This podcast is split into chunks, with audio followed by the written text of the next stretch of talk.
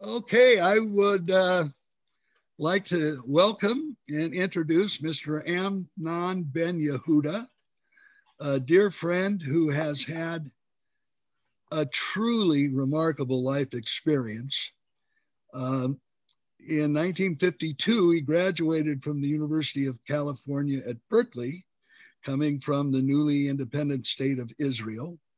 On graduation, he went to work for NCR, uh, rising to the highest levels of management as a GM of the Special uh, Projects Division and then the Micrographics uh, Division. Um, he retired, and uh, that was by no means the end of his work. He is a community servant, uh, what we would call in restorative terms um, a community builder. Um, uh, has many talents, including uh, classical violin. He still plays weekly for uh, benefit of friends. And uh, he's a gifted photographer. He's had a one-man show uh, showing uh, pictures of um, people on the streets of Israel. Um, he's been on, well, he's lent his leadership experience to countless boards and committees of uh, various nonprofit organizations, uh, very active in the uh, Rotary Club and Rotary International, been working for, I think, a couple decades on a program to educate and ensure the vaccination of infants. Um, but the story really starts uh, over 90 years ago in uh, what was then Palestine. Uh, Amnon, at age 14, joined the Haganah Underground, whose purpose was to fight for the uh, free state of Israel. He was 17 when the United Nations declared Israel an independent state. And at that time, 17 years of age, he joined the Palmach, which was uh, the tip of the spear, if you will, the shock troops of the Haganah, and the bullets started to fly. Uh, he was engaged shortly uh, after the start of the war in a uh, historic battle in the upper, upper Galilee at a place called Nebi Yusha. Flashing forward to age 87, he decided to write a book. Uh, central to the book is the battle uh, just discussed and uh, its effect on him uh, in terms of what actually happened in the battle and his life from that point forward. So it is with great pleasure that I ask you, Amnon, what at 87 years old motivated you to write this book? Well, thank you, Steve. Thank you for being here and uh, having a conversation uh, with you and and particularly on this subject that's very dear to me. What motivated me? Well, I have been through a journey in my own life, uh, an unusual journey. Uh, first, I was, as a young man, I was involved in the War of Independence in Israel in 1947 48. Um, so I was on a, an unusual journey. At 17, I was 18 basically, just 18 plus a few months old, when I was involved in this, what we call today a historic battle. Uh, that was in April 1948. I was into combat as of November 29, 1947, when the United Nations declared war, uh, de declared the, the, the, the, establishment of the State of Israel. And on that day, basically, the, the, the hostilities began, and I was into war, okay? Uh, so by the time we went to this action in, 19, in, in, in April, I was already a pretty seasoned guy.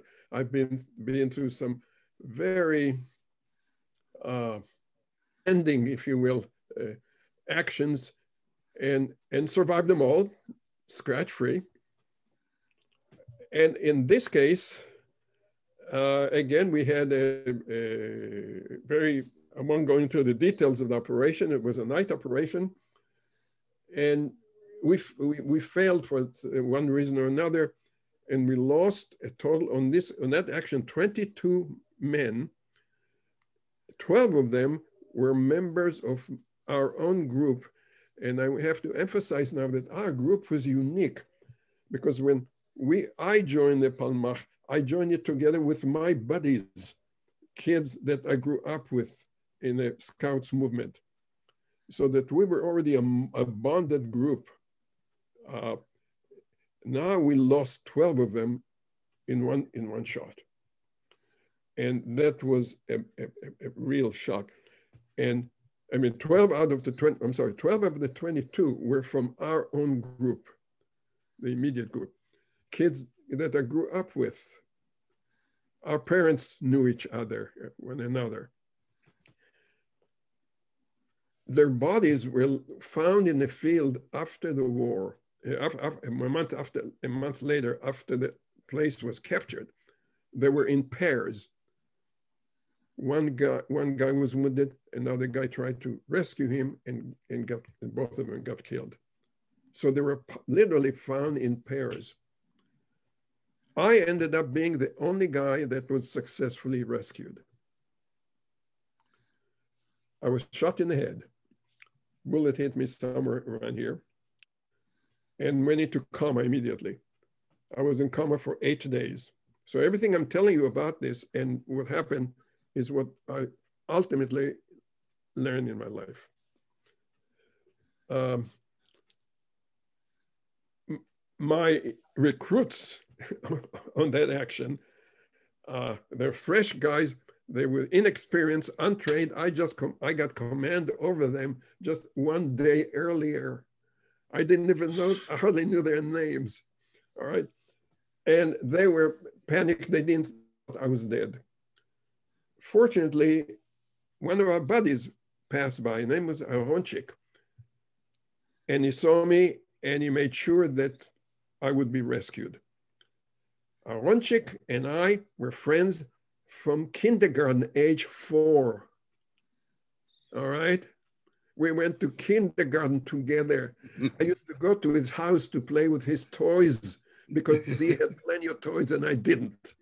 You know, I mean, and then we were in school together in, a, in, in scouts together, and that was the kind of group we were. All right.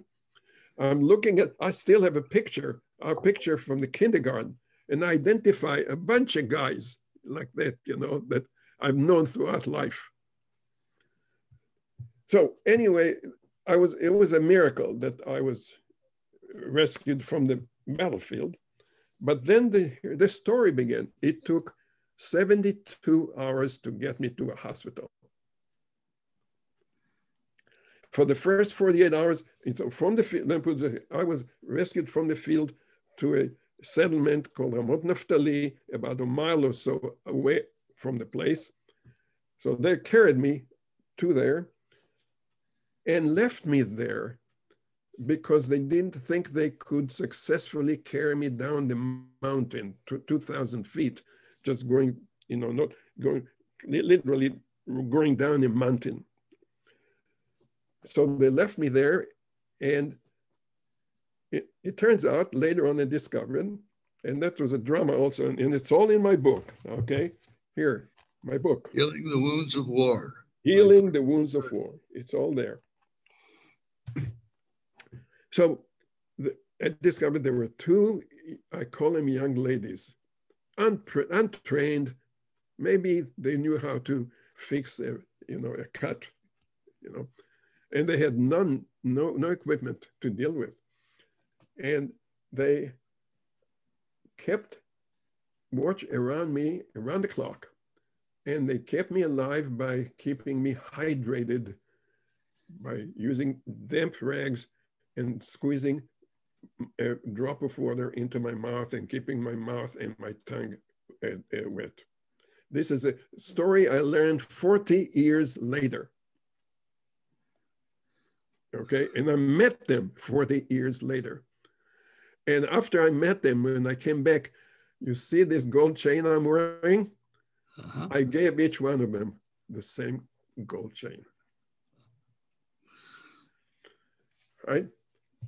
And that two nights later, our guys climbed up the mountain again to that to bring supplies to this place and to evacuate the nine babies that were there under age two. Evacuate them because the place was under siege. They were surprised to find me alive. There was a discussion of mercy killing because they did not think they could carry me down, particularly at night, down the mountain. But, well, they finally decided to put me on a stretcher, and eight guys carried me down the mountain. And successfully. And there, there was another event of almost death. When they, they got me down to a kibbutz called Ayelet HaShachar, which was the main kibbutz in the upper Galilee of Israel. And that I learned from a book that a friend of mine wrote years later. A, a, a she, a lady, and she was there. And she wrote a, a major book about the whole uh, period. And she described how she saw me brought on an, on, an, on a stretcher and placed on the floor there, on the ground, and someone checking me out and covering my face. And she ran over, she uncovered my face, and she found a pulse. And she called the doctor right away. And whatever they did at that point, gave me a shot or I don't know what. From there, I was carried to a, a hospital in Tel, uh, near Tel Aviv, a Beilinson hospital in a place called Petach Tikva. There was another miracle. One of the world's greatest neurosurgeon was waiting for me. Dr. Hardan Ashkenazi. He just arrived in the country as a Holocaust survivor. Just arrived. Uh,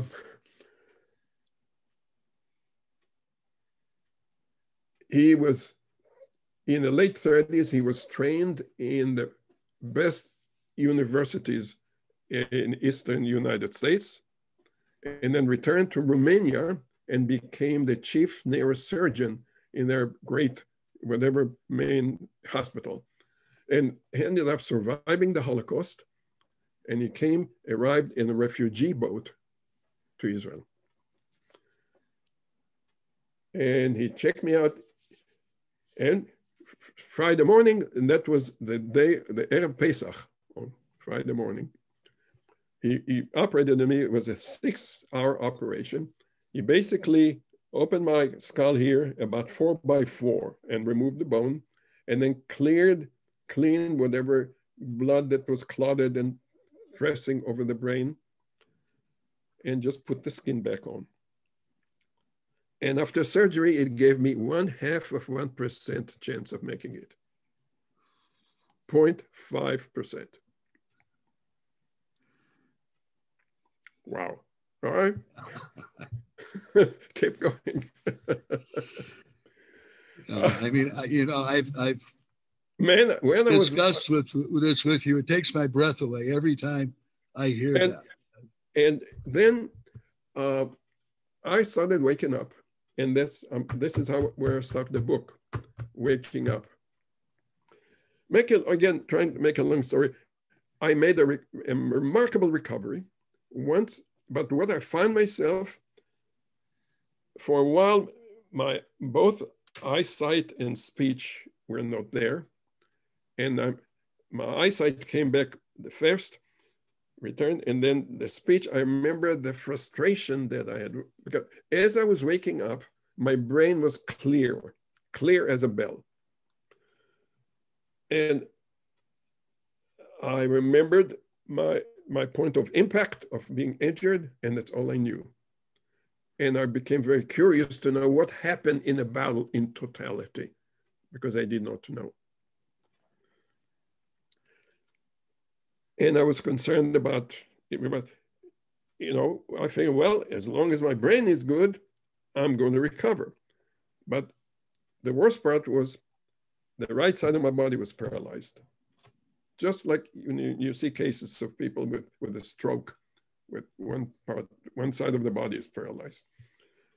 The speech, after a while, was coming, but for, for quite a number of days, it was very frustrating because I wanted to say something. I knew what I wanted to say, and it was stuck somewhere in the mouth. I could not get it out. Um, but I made an re amazing recovery. Got out of bed. I, of course, I, I, was famished at the time. They gave me license to license to go to the kitchen anytime I wanted to get more food. uh, okay. 17 days after, after surgery, I was released from the hospital. I was able to walk. Uh, you know, my head was all bandaged, and they sent me to a, what they call a rest home place. We just, you know, just be there and, and just they take care of you. All I did there is just get up in the morning, having nice breakfast and all that, and and there's a nurse on site also. And then I spent a year at home recovering. And I was thinking, for me, it was all physical. Uh, so here I am, I'm at home. I cannot use the right hand, just hanging like this. And I'm saying to myself, what do I need to do so that I can go back to my unit, to go back and rejoin the unit? That's the objective. and I prepared a program for myself for a, for rehab and I, I may, it turned out I, I, I, did things that today are considered uh, uh, the latest technology, medical, tech, medical mm-hmm. thinking in terms how to recover from paralysis. Number, I mean, that's not only several that I did. We had a large mirror in the entryway in the house. And I, so I said to myself, look, I'm not, my left side is, is healthy, the right is not. I'm going to have my right left, my good side teach the, the right side. How I do it, I stand in front of a mirror and I begin to make movements with my arms and my, hands, just like this, like, like even dancing, if you will. Okay, up and down, side like that. But with my eyes, I control it to be absolutely symmetrical. So I'm basically forcing the right side of my body to do things that with my eyes closed, I cannot do. But now I'm, I'm reestablishing things. So I would stand in front of a mirror and just go like this. Like even swimming or, or just any, any, any form of motion, just free form as long as it's symmetrical. And I control it through the eyes. So I'm basically recreating brain cells to bring my right side of the body into action. And that worked beautifully. and you can see, I also decided that I was not going to become a lefty, which means I'm not going to start writing with my left hand. Also, I'm not going to eat with my left hand. So again, I said to myself, I'm going to work on it. So I took, I, I, I took like a pen or pencil like here, just put it in a hand and, and close the, closing the fingers on it the way it should be, putting it down and I had a large sheet of paper and began to make lines. Just go, just go draw lines and, and make circles, a big, big uh, squares, circles, but just move, move it, move it, move it, move it, holding it properly, the way you, you, you should hold a pencil or a pen. And slowly I was making smaller, smaller uh, uh, Uh, uh, uh, forms and, and making large letters and then smaller letters and smaller letters and smaller letters. And finally I wrote a letter to my brother. That was the first letter that came out with my right hand. The same thing was with using the fork. I would say, you know, we, we hold the fork with the right hand. I insisted the same thing. So I sit at the, at the, at the meal table and get the fork, get the fork in my hand and make sure that, and you know, hold it right and now have it and eat. And I'll never forget once for breakfast time. I'm eating breakfast. My mom sits right on to my side. You know, I mean, she's watching me like a hawk. Right.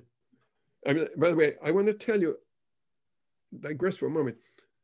I was so lucky to be able to come home, come back to a home, to a family, to parents that gave me all the support I needed with love, both love and care. And so it gave me complete freedom to do what I needed and what I wanted to do. At the time, I didn't think about it. For me, it was, oh yeah, I'm returning home, that's all.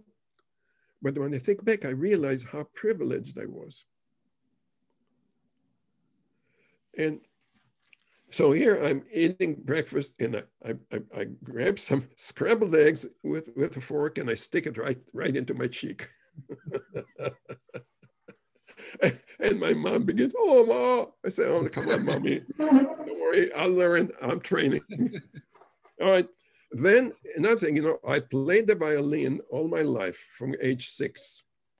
And there's no way I could hold a, a bow. I mean, the hand was really bad. So I said, let's play an accordion. I bought an accordion because I figured that will give me, it, it will exercise my fingers, see? I bought an accordion and took lessons for a couple of months to learn the instrument. And then I would play every day, a couple of hours. And the whole idea was to, uh, to use the right hand. And, and until today, forever, the only way I could play the, the, the accordion is by looking at my right hand. So I play and look at my right hand. If I don't look at him, I don't know where the hand is. now, what's remaining basically, as I said, is the location that I cannot identify and, and, and unless I look at it. And I don't have a feeling at the tips, at the hand, at the hand. I really don't have a feeling. So if I didn't look at my hand and I look at my back and behind and I want to touch something, I can sort of identify rough stuff in big way, but I can really, really cannot make distinctions of space, uh, uh, sometimes textures and all that. So I'm, I have a restriction now with the right hand. That's it. And later on, I won't go to details. I, you know, I had a, plastic, a surgeon, a, a, plastic surgery, and I have a nice plastic plate put in here. And that's been um, with me for, for most of my life, my life of course. Um, so that's the physical side of it. That's half of it. What I did not do is deal with my emotions. An interesting question is why did I come to the United States to study?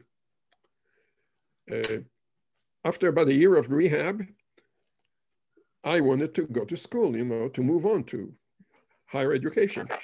And my first thought was to go to the Technion in Haifa, very fine technical institute. Well, my physician, my Dr. Ashkenazi, my surgeon, with whom I developed very close relationship. I was his number one in the country as a soldier. And he used to invite me during the year to his to medical lectures that he was given. And he would invite me as a sample. And I had such privilege when I come, When wanted to see him, I go to the clinic and the, the, the nurse would advise, well, the, the, receptionist would let him know that Amnon is here. He would stop everything and say, bring him in, you know. we became very close. And he was like a second father. And both my father and I, remember, I had a, a meeting with him. We talked about what, what's next. And he said to my father, let him go. I'm, I'll never forget what you say. Let him go. And you're saying, get out of the country, get away. Because he saw my emotional uh, distress. He understood it. And he felt I needed to get away. And I'm thankful to him for that for the rest of my life. I'm thankful to. I love him. I'm thankful to. Him. So, um, so I'm going to Berkeley. I went to Berkeley. Where that's where I met Lee, oh. and she, and, and that was that was worth it. that was that was another gift for me, a real gift. Um, but I I was living in the total denial about uh, and I thought that I could get away with it, like basically like all of us, all men. The idea of going to counseling or getting help, we say, who, me? I don't need it.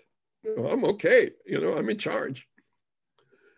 And that's how I conducted my life until I reach a crisis. Now, again, I'm thankful to, to, to Lee. Because of her and together with her, we were going in the 60s, we were going to a whole bunch of workshops and things like that. So that was the beginning for me to sort of consider maybe, you know, that, that there's more than just the physical side of it, a physical side of me. But the truth is, I was having nightmares. I was having flashbacks. Flashbacks from situation, not from the time when I was wounded. That's interesting. I was having flashbacks from horror, much worse cases in, in, in earlier encounters. I was once caught on the ground in, in main, in open, in daylight, in a field, in, in, in, in the middle of the field.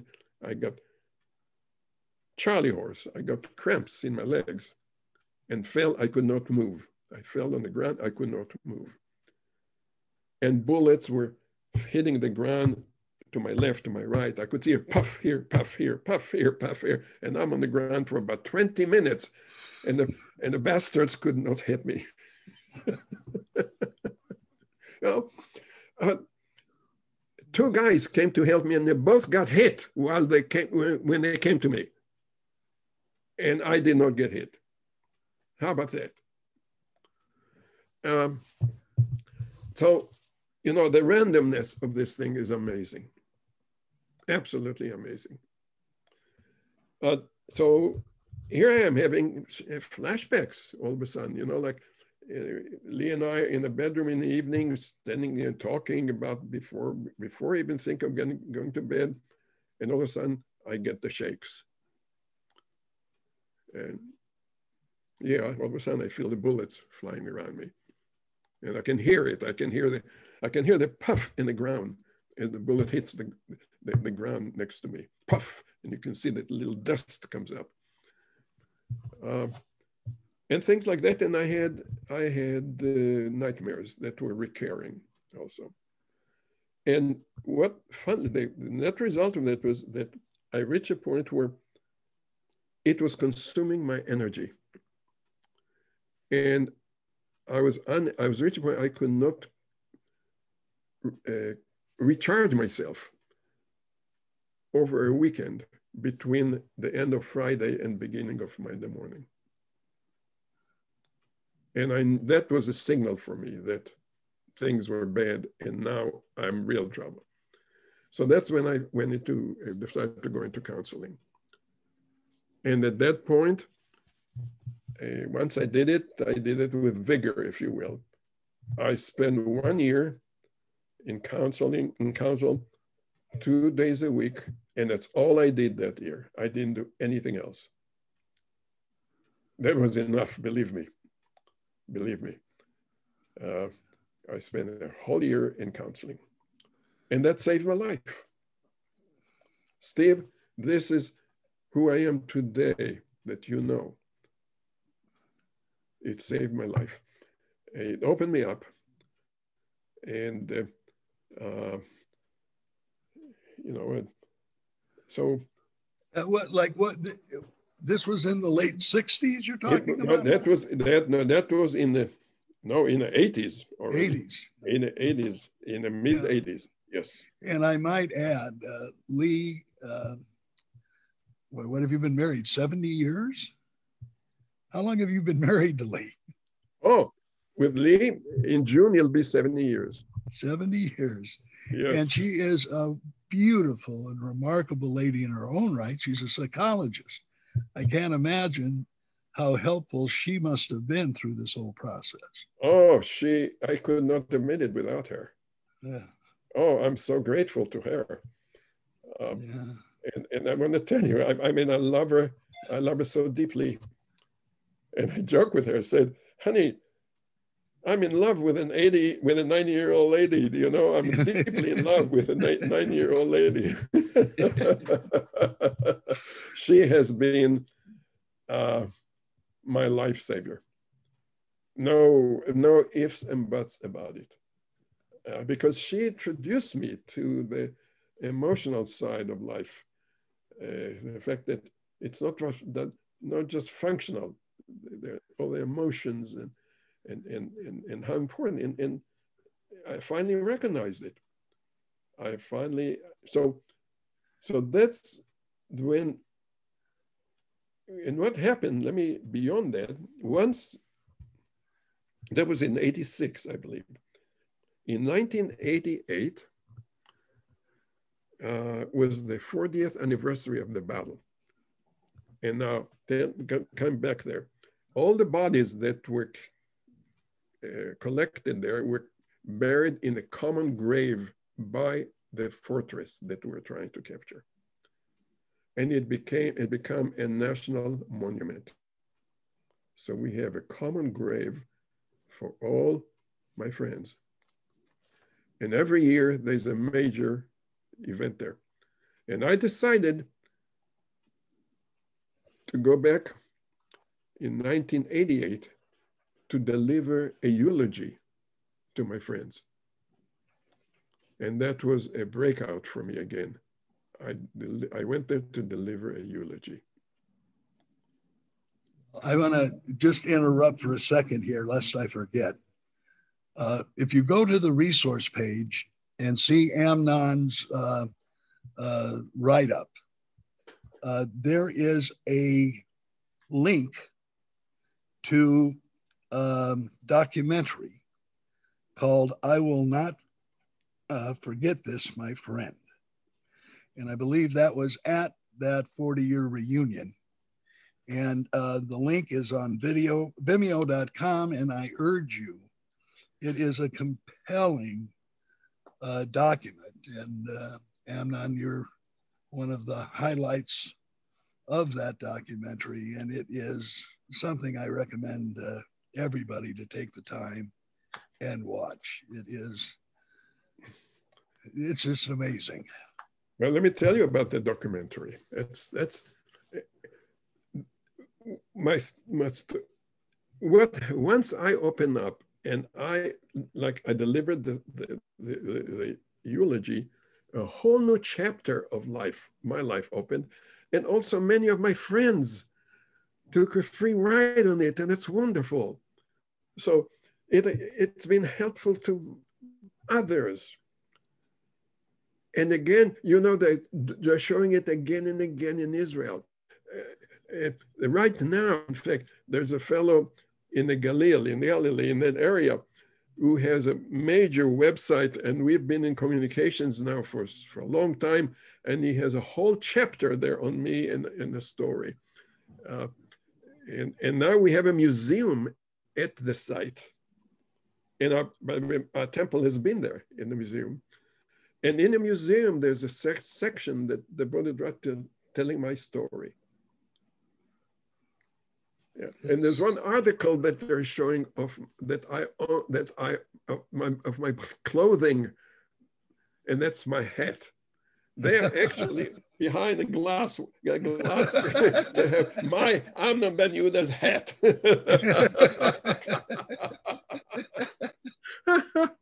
well, you're always been a dashing guy. I'm sure it was a very stylish hat.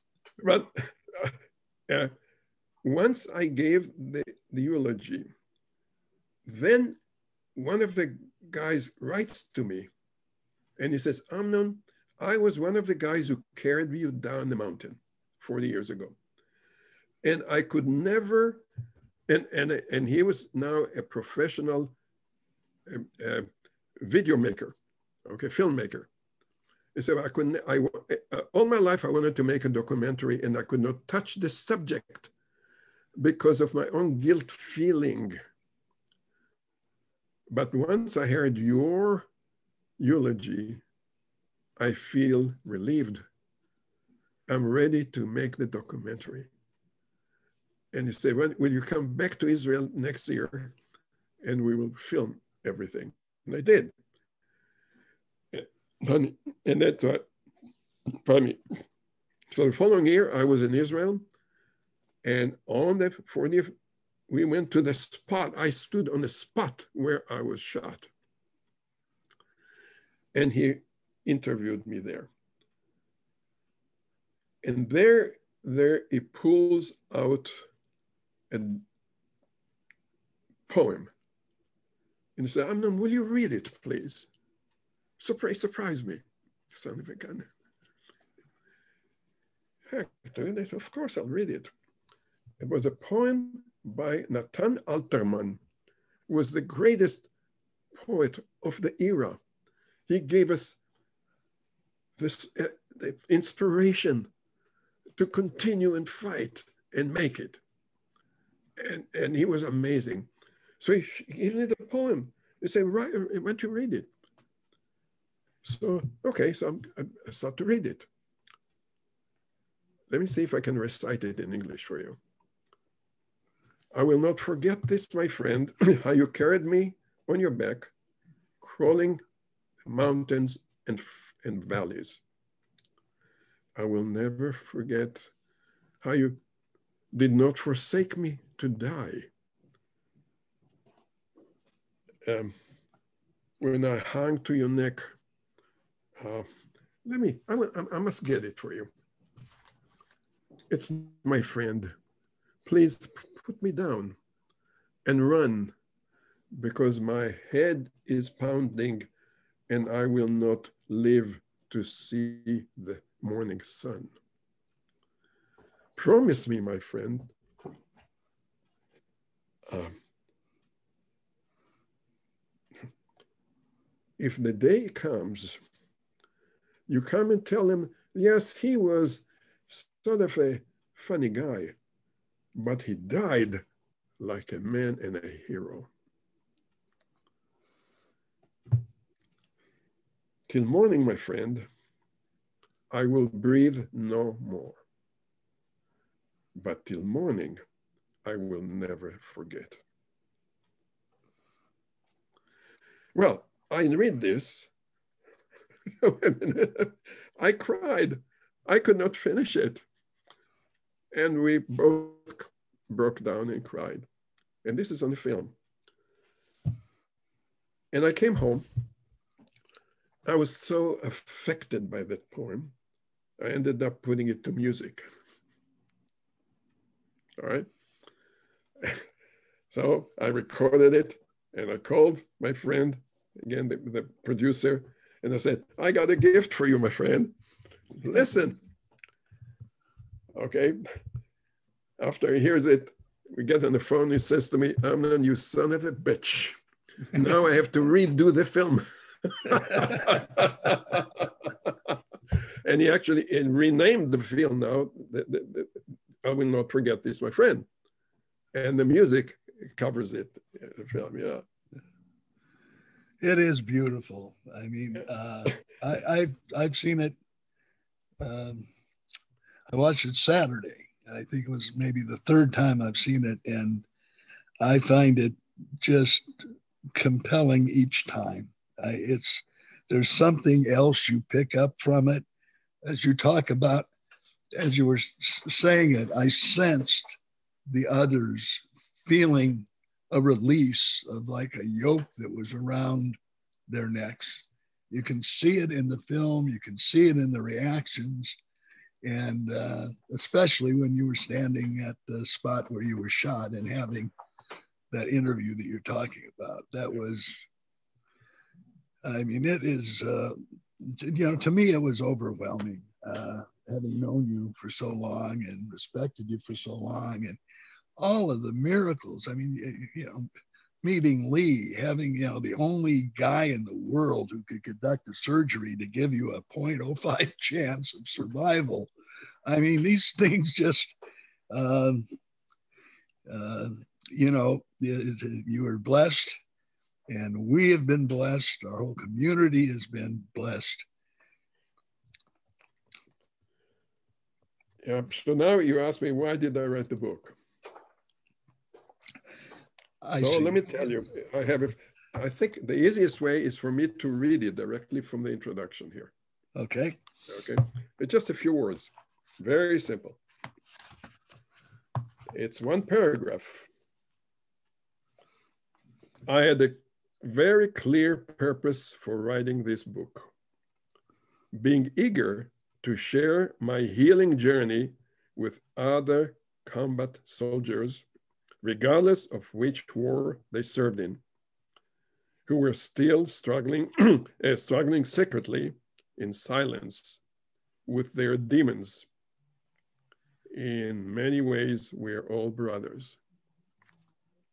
That's basic this is what happens. We come back from traumatic experience that you never experienced in life, otherwise, in regular life. The great fear that you learn to control, the, the great fear at times, and you control it. I mean, when I think back, I said, my God, you know, when I was in action, I was like a machine. I never, the fear was not even an issue. But then, wow, the fear was before getting into action. And once the first shot was fired, become a machine. And but then it haunts you later on. If you don't get a release for it, it haunts you later on in life. So you have to find a mechanism to release it. And we have, you know, all these millions of people, soldiers, ex-soldiers from in, in battle, who carry their secrets in their belly and and they take it with them to the grave. They never take it out. So I felt if I, the least I can do, if I, like we say, if we saved one, one soul, one person, you save the whole world uh, I don't know, but uh, showing the path. Yeah, I was a stubborn ass. I wouldn't even think of counseling for many, many years. You know, it was not, not me. I was too strong for that. You know, too much of a man, or supposedly a man. and and uh, uh, and, and would have killed me if if if I didn't take that step. I wouldn't be here today and uh, I feel blessed, real blessed. So I'm, I'm, I'm saying I'm, I'm sure you if, if, if, it could help any of any of the guys who've been there and hey guys, there is a way out. There is a way to deal with it and and and create good life to yourself. Yeah, I mean this. I wish as a young person, yeah, I, I would have had this your your, your audio is is is choppy. Ah. Well, as a young person, I wish I would have known this. My father was in the Second World War, Your uh, father. My father. Yes, I was born in 1948. Okay. When you were being shot at, I was coming out of my mother's uh, womb. Yeah. yeah. But he had, um, you know, he was wounded three times. He was in a hospital in serious condition on VE Day. And he said his big regret in the war was not being able to join the, he was in Paris, not being able to join the party that was going on that he could hear from his hospital bed. But he did get pecks on the cheek from all the nurses. and, but he never came to terms. He would not discuss his war experience. Uh, I know he would get up in the night. Sweating, yep. Sweats. Yep, yep. And, uh, you know, he died at 59, I think in oh, large measure from, you know, the wounds of the war did ultimately shorten his life. And, yeah. uh, but he died carrying those demons with him. Mm-hmm. Yeah. yeah. yeah that, that's painful. Yeah. When you think, when I think of it, it it's painful. And, you know, and, and I, and I have all my buddies in Israel. Of course, of course, most many, so many of them are not here anymore. But uh, uh, some of them really learned to to deal with it well. And that's that again is another blessing. So I want you who are listening. Uh, there's information on how to acquire the book uh, through Amazon on the resource page. And as much or more than that, I urge you to um, uh, go to the link and uh, uh, do yourself a favor uh, and listen to uh, I Will Not Forget This, My Friend. It is, uh, you know, I, you know, I look at, you know, I've been teaching high school and I look at all these kids who are your age and I just try to, you know, picture how circumstance would get them to the situation you were in. And it's just, to me, it, it is truly overwhelming.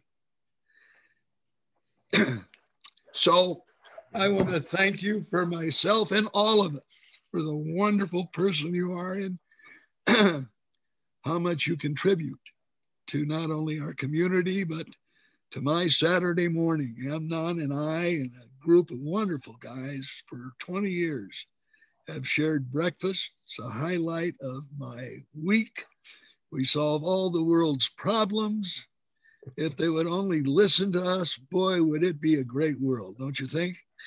Oh, boy. of course. uh, so I thank you so much for your time.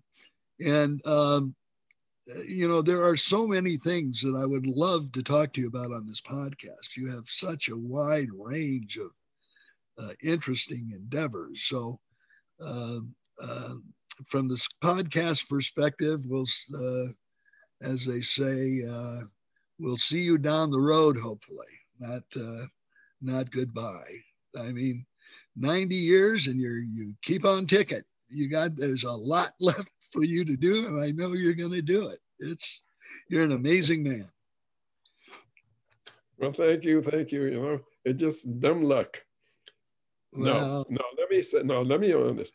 It's luck, genes, and maintenance. Yeah, and hard work. Maintenance.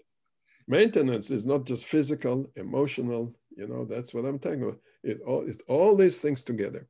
But luck is big. Yeah. Yeah. Okay, well, I will uh, see you Saturday. And uh, Saturday for sure, yes. Yeah. you, you have a good week, and thank you so much. Uh, uh, you know, I just, it's rare that I find myself lacking words, but I just so appreciate you.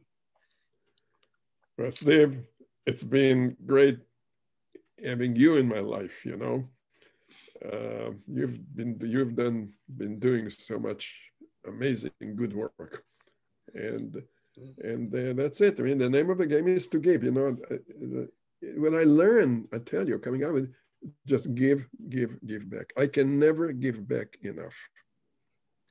Yeah, it's my mother who just recently passed away at, at 96. And uh, she always taught it's, you will find that it is much better to give than to get. That's for sure. always, always. True always. words. I mean, giving is good. Giving is good. Okay, I love you, Steve. Love you too. Okay, and see you on Saturday. Saturday. Okay. Okay, bye bye, my friend. Thank you. Thank you.